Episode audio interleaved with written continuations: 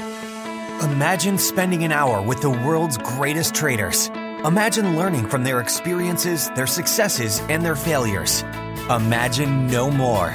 Welcome to Top Traders Roundtable, the place where you can learn from the best hedge fund managers and investors in the world so you can take your manager due diligence or investment career to the next level. Before we begin today's conversation, remember to keep two things in mind. All the discussion that we'll have about investment performance is about the past and past performance does not guarantee or even infer anything about future performance. Also, understand that there's a significant risk of financial loss with all investment strategies, and you need to request and understand the specific risks from the investment manager about their products before you make investment decisions. Now, here's your host, veteran hedge fund manager Niels Kaastrup Larsen. Welcome back to another edition of Top Traders Roundtable, a podcast series on managed futures. My name is Niels Kaastrup Larsen, and I'm delighted to welcome you to today's conversation with industry leaders and pioneers in managed futures brought to you by CME Group. Today's conversation is taking place at one of the most important events of the year, namely the MFA Network 2019 conference in Miami. It's a great event where hundreds of investors and managers meet in a wonderful setting that allows for some very productive conversations. Your guest host today is Chris Solarz, Managing Director of Global Macro Hedge Fund Strategies at Cliffwater, and he's joined by three very interesting guests to discuss global macroeconomic market risks, volatility trading, and tail risk hedging. So without further ado, here is Chris.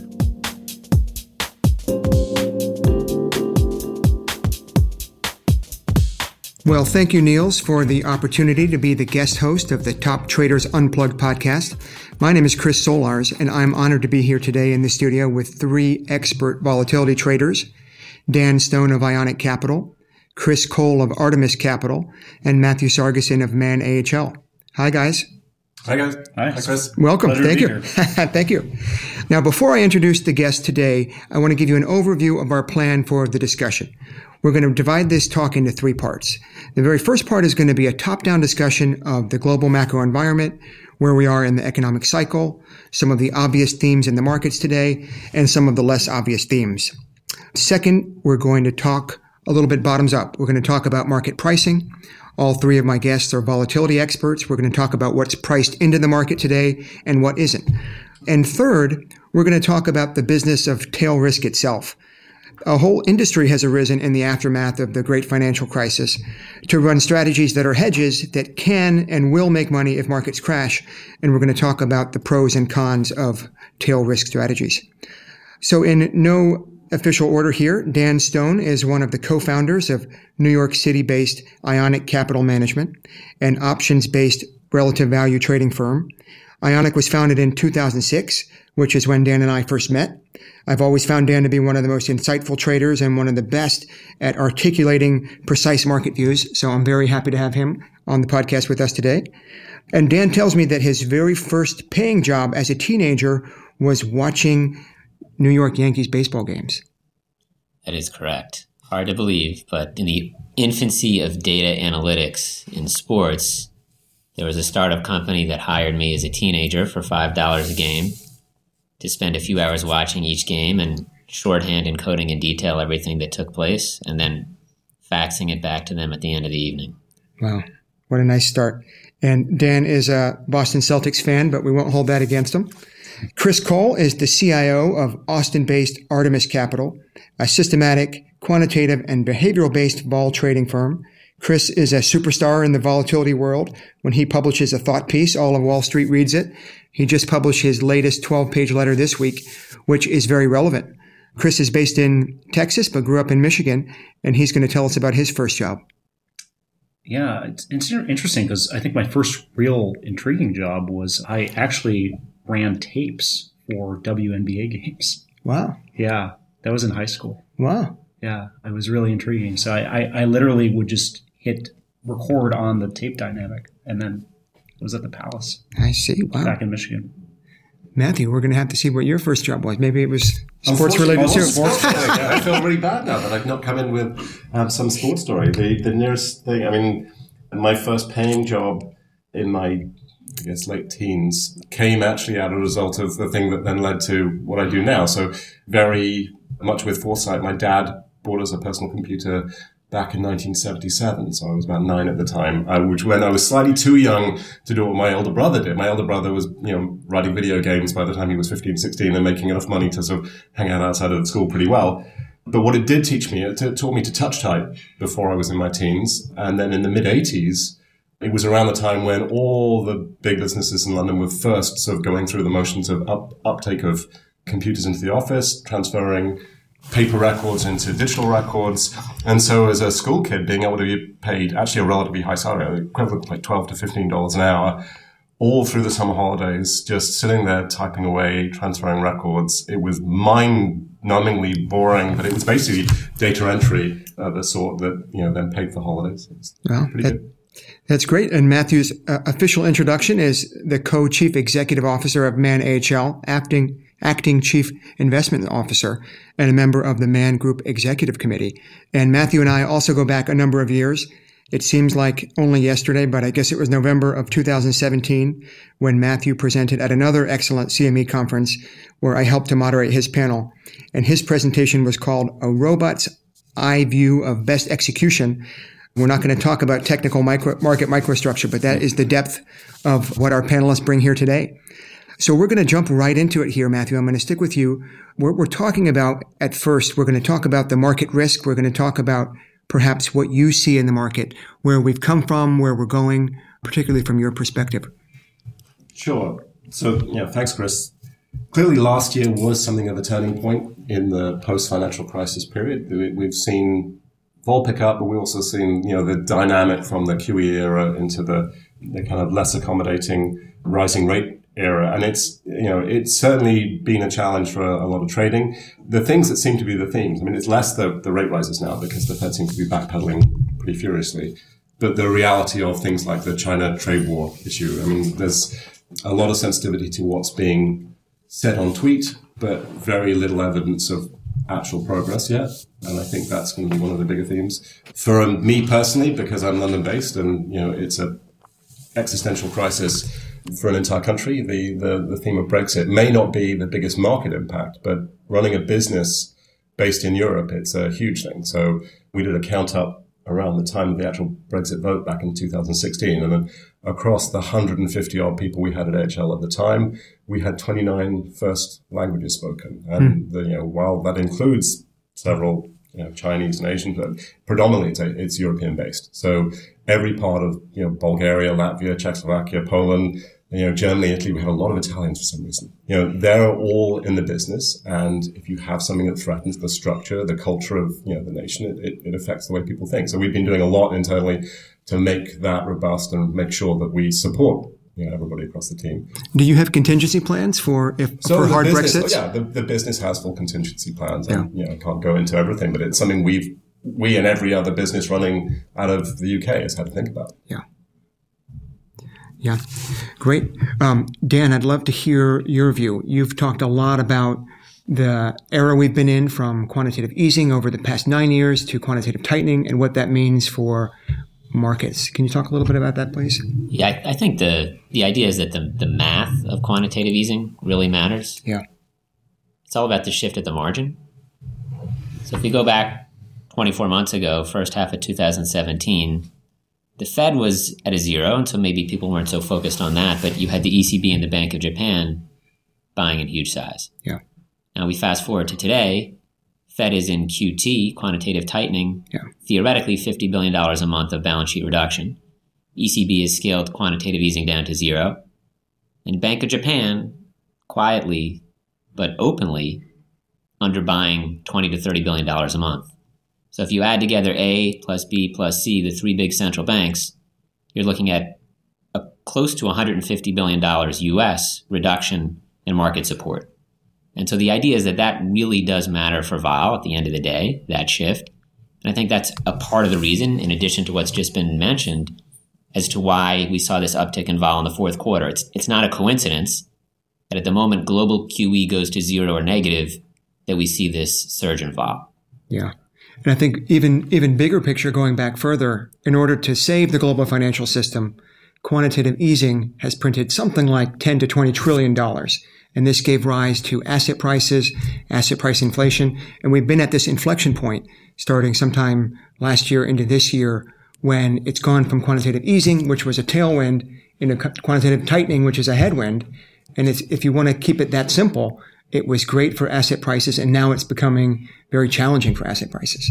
Right. It has to be both ways. Right. That's the thing at the end of the day. And so the point is the pivot has just occurred. Right. And so that's why now you may see it really start to matter for vol.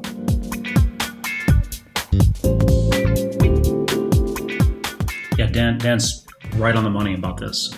If you just go ahead and do a, a surface plot of all the central bank balance sheets, you see it's directly in line with global asset prices, global stock prices, and it has over the last year has started to decline.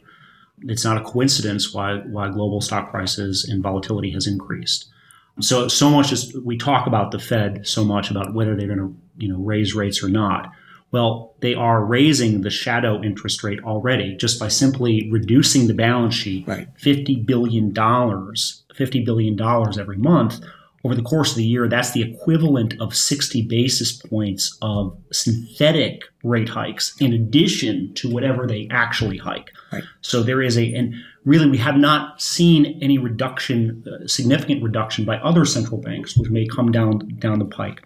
So you do not create 15 trillion dollars out of thin air supporting the longest bull market in history and expect that you can wind that back yeah. without some disruption in risk assets. Yeah. And that is the dominant theme, the dominant and most important macro theme going forward. That's right. So the way I see it, when we talk about some explicit market risk that we hear about on the news every day, they include the trade war. They include Brexit, the U.S. government shutdown. These are very obvious market risks. We don't talk a lot about it in the mainstream media about the quantitative easing to quantitative tightening story. But one theme that we do talk about is the rise of populism, which I think is very interconnected to this quantitative easing that's happened over the past 10 years, right? The asset printing that has led to the distribution of of incomes, misalignment of, of interest. And we've seen this rising in populism just not only in the United States, in, in Europe. And this is something that's not going away anytime soon. And I think this is all very interesting. One of the other risks underneath this that isn't getting a lot of attention, I think one of the biggest elephants in the room is the underfunding status of U.S. public pension plans. I think it's all interconnected to where we are in the global cycle. But right now, explicitly, the underfunding status is about $5 trillion. And remember, TARP was a national emergency at 700 billion. And if we actually mark these to the proper discount rate, it might be something like 10 to 20 trillion dollars of underfunding status. And when we think about populism in France, they're riding on the streets for the 11th week in a row. You know, this is a, a very tangible thing that hopefully will not be felt here in the United States, but very well could be. So one of my biggest market worries is not necessarily an economic one, but a social one. And we're seeing this all around the world. I think it's so right on the money when it comes down to the hidden risks, the hidden second order risks. I do not think that there is a Trump, a Sanders, or a Ocasio Cortez without a Bernanke, Yellen, uh, and Draghi. I don't think it's so. If you look, if you look across history of any financial, any period of financial crisis where there's been fiat money printing, it naturally ends up, or whether that's devaluation against gold, whether that's even decoinage in Rome, a natural rise in populism follows. And that either breaks to right tail fascism or kind of left tail socialism, communism. So this is a this is a massive risk that we and this risk is coming. I think people need to be thinking about this in terms of I mean if you're if you're a system that's looking at how do you plan for your asset allocation over the next decade or two decades, the expectation, understanding how how the rise of populism falls into that is is vital because you may see we're already talking about Brexit, you may see political upheaval, you may see changes in tax code, you may see uh, we're already seeing political pressure on monetary policy. So th- these are some of the factors that come into play, and this has happened after a bull market. Yeah. The, the times are good. We, we're not even at a point where we need to talk about bailing out pension system. This is a second, third order risk, Yeah. um, and also a source of potential volatility going forward. And I think what this illustrates is how challenging the job of being an investment manager is. because not only are you looking at asset prices, you're looking at, looking at security prices from the bottoms up. You have to understand the interconnectedness of demographics and politics, geopolitical politics, and all of these trends and cycles that are happening concurrently. So I think that's a beautiful segue into perhaps the state of the current markets today. I would love to talk about what is priced in. You know, we, I'd love to talk maybe briefly about about FX, about interest rates, about equities, and about commodities. What is priced in today, and where are some of the best opportunities for long volatility trading, for for tail risk trading? Dan, you put out a, a very nice piece in early January. It was your top five long vol macro themes. Can you talk about those? I, one basic idea is that markets tend to really fixate on equity vol. Yeah. And in the past, it has been the case, at least let's say for the last decade, that equity vol has generally led vol in other asset classes. But that is by no means a permanent characteristic of markets. Markets operate in cycles. And sometimes interest rates are the first mover, or currency is the first mover, and equities follow. And the idea here is that with monetary policy shifting to the degree as, as it has, and the risk that maybe now the Fed has done too much without even knowing it, mm. that it may turn out to be the case that we get again back to the era of interest rates or currencies as first mover. Right. Now, last year, vol went up in equities, maybe less than one would have thought given everything that took place. But vol went up very little in interest rates and currencies. Yeah. And so there is a concept that we may see a catch up, a very violent catch up, as the world comes to grips more with this, the consequences of this monetary policy shift. Yeah. And what is your view on credit? Is credit usually the leading indicator, the canary in the coal mine for the rest of the asset markets? Well, again, I think credit and equities we can lump together recently yeah. as having operated closely. And so people yeah. point to, okay, you're starting to see an uptick in defaults. Does that suggest more is to come down down the road? But that's not always it's not always permanently the case that credit is a leading indicator. Sometimes it sometimes it's a following indicator and sometimes it's a leading indicator. I think it changes with the cycle. So yeah. I think what matters most is just right now where do you have the most positioning in a way, short yeah. file, and where is there the biggest risk for the squeeze? Yeah. That may prove to be what actually moves first. Yeah. So I, I completely agree. What I've seen is we saw 2017 was this Goldilocks year where the VIX was trading at generational lows, all time lows. In 2018, we saw almost a normalization of the VIX. And if we're just talking about equity vol, the VIX was trading, I think it finished a year at close to 20. And over its 30 year career, it has averaged about 20. So the, the, what was interesting about the fourth quarter of 2018 and really the second half of 2018 was not necessarily that it was so volatile. It's that that was finally normal what was what was so odd was that the preceding eight years had been so abnormal, right? You know, it's funny because I was I was writing to my investors about how. So I'm from Michigan. Uh, Michigan, where my, where my parents live, they're going to be negative 20 degrees this coming weekend. It's going to be freezing. Yeah, it's a winter storm, obviously. In the summertime, it can go all the way up to 100. Yeah, right. The average temperature is across the year is about 50 degrees and you cross that temperature twice once once in the fall around late September early October and then again in the spring. Nobody in Michigan if you ran around screaming oh my goodness it's 50 degrees in October. It's 50 degrees. What a big deal. People would look at you so so bizarre. What's the big deal? Right. It's winter's coming. Well volatility follows the same kind of cycles. Speaking about equity vol but follows the same type of cycles as as leverage and credit. And we have just seen a return to average, a basic return to average. Vol, equity vol stayed over 20 between, uh, or not stayed over 20, but it averaged on an annual basis over 20 between 1987 and early 90s. It was four years where it averaged over 20 over an annual period. Yeah. It averaged over 20 on an annual basis for six years between 1997 and 2004. Another four years in the last great financial crisis. Where did where did annual vol come out last year? About 17. Hmm. About 17. So we're just getting to back to a change in the seasons. And we're seeing weak hands, like some of the retail, you know, VIX products being taken out and weak hedge funds being taken out by this. and a tremendous amount of media attention on what what really is just a an October breeze in Michigan. Mm. It can get a lot colder. Yeah. So winter is coming. Winter winter is coming.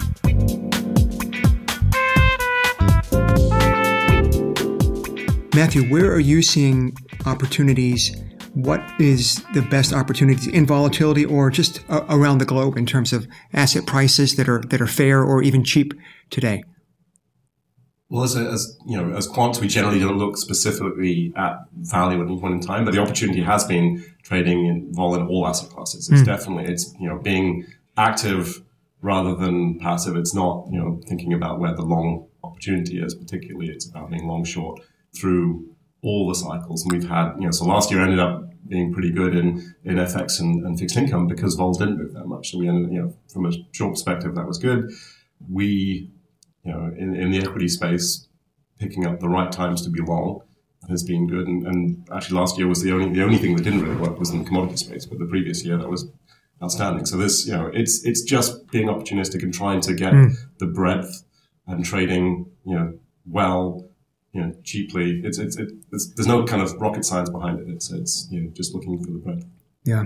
So I, I've covered a lot of hedge fund strategies over the years, and I found that volatility arbitrage strategies really can fall into two categories either your long vol or short vol. The long vol managers are usually more responsible, they're paying premium, and really the, the way they lose money is death by a thousand cuts. And on the flip side are the short vol managers, the ones who are collecting premium. You know, they can annualize at a nice positive double digit return for, for an eight, you know, almost an eight year period after 2009 up to 2017, but they get hurt all at once. And that's the most challenging strategy. They just all of a sudden they're they're taken out by the market. And we saw that last year in in February 2018. That was one of the, the, the big moments. Chris, you've talked a lot about this. Really, that perhaps that was not the big one. That was a medium one on the way to a larger systemic unwind of up to two trillion dollars of short vol strategies that you've estimated. Yeah. So I wrote a piece in 2017 that talked about how the market was resembles an Ouroboros, which is an uh, ancient symbol of a snake devouring its own tail.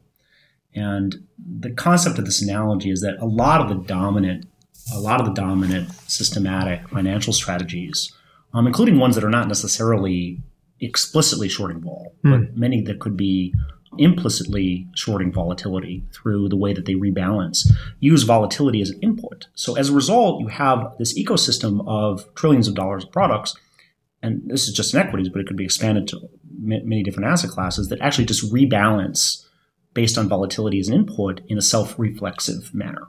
So lower volatility leads to lower volatility, which is one of the reasons why we had such a low vol environment in 2017. But conversely, higher volatility can then reinforce and lead to higher vol. And the, the perfect example of that is an 87 crisis, mm.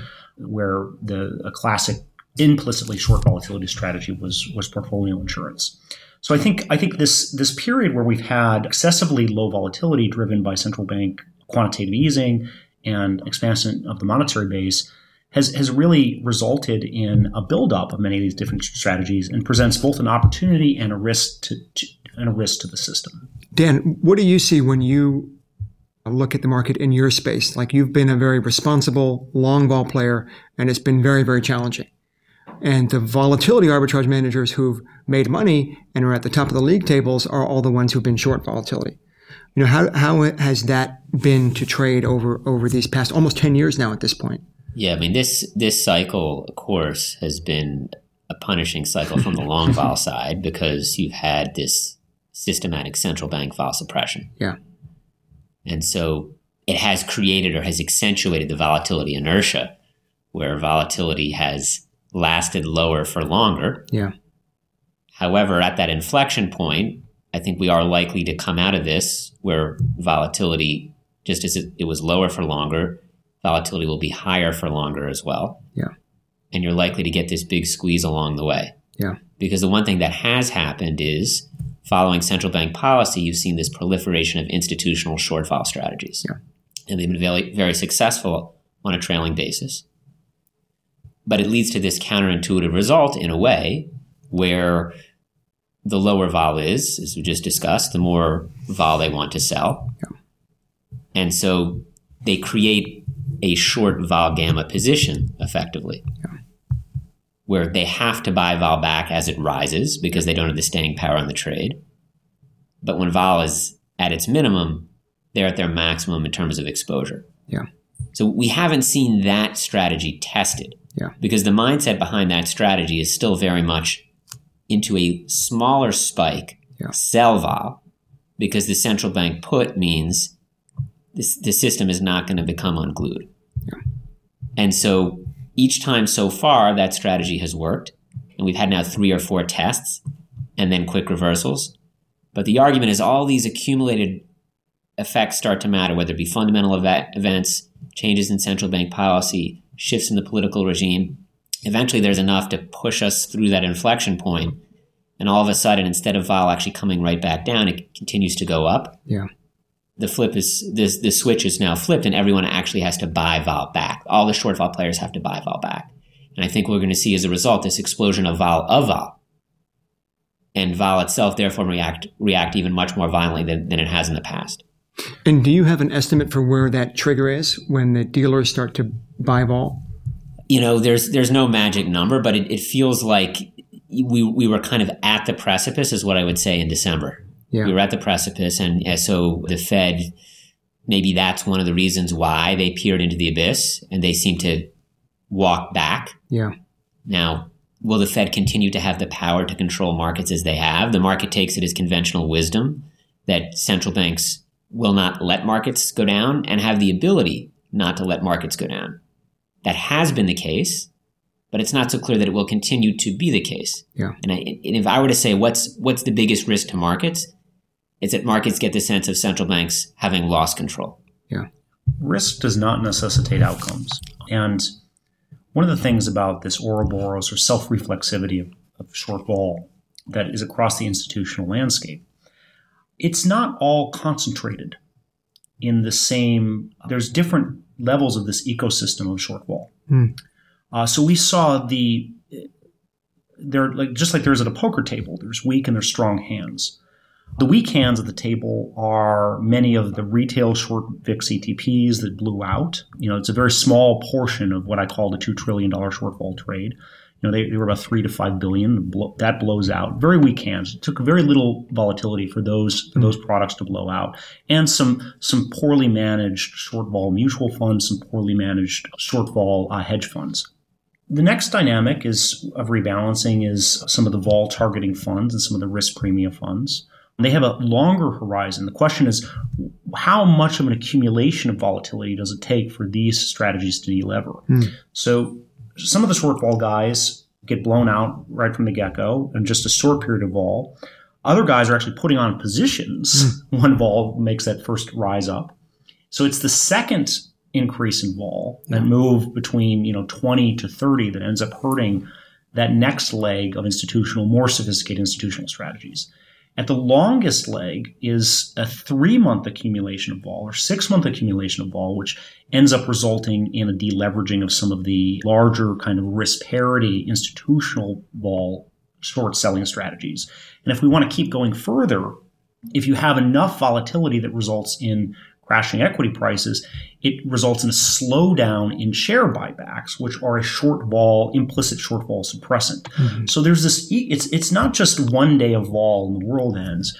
And the world doesn't necessarily have to end. I think if you're the Fed, what you want to do is you want to orchestrate. I think what Powell is trying to do is maybe orchestrate a gradual increase in volatility such that there is a responsible deleveraging of this massive institutional short vol trade in a way that doesn't cause a massive crisis. Yeah. Of course, the big risk is that if you get a period of out of control, heightened volatility that maybe comes from something even external to markets, then you end up in this this disorderly short vol covering across the entire ecosystem of short vol players, which could end up looking like something like 1987. Yeah.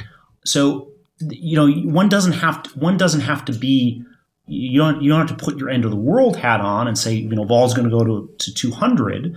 It could happen. I think the the the potential for that is there, and if you're an institutional investor and you're not thinking of that, I think there's a greater than average risk of that. But nonetheless, I, I think if you're the Fed, you're trying to orchestrate an orderly increase in vol. Either way, if you're not thinking about a higher vol regime and the way that these strategies play into that, I think you're already behind the curve as an institutional investor.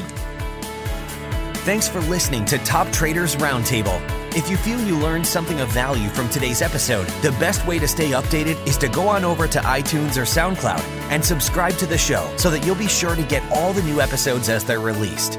We have some amazing guests lined up for you, and to ensure our show continues to grow, please leave us an honest rating and review on iTunes.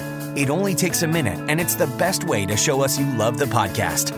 We'll see you on the next episode of Top Traders Roundtable.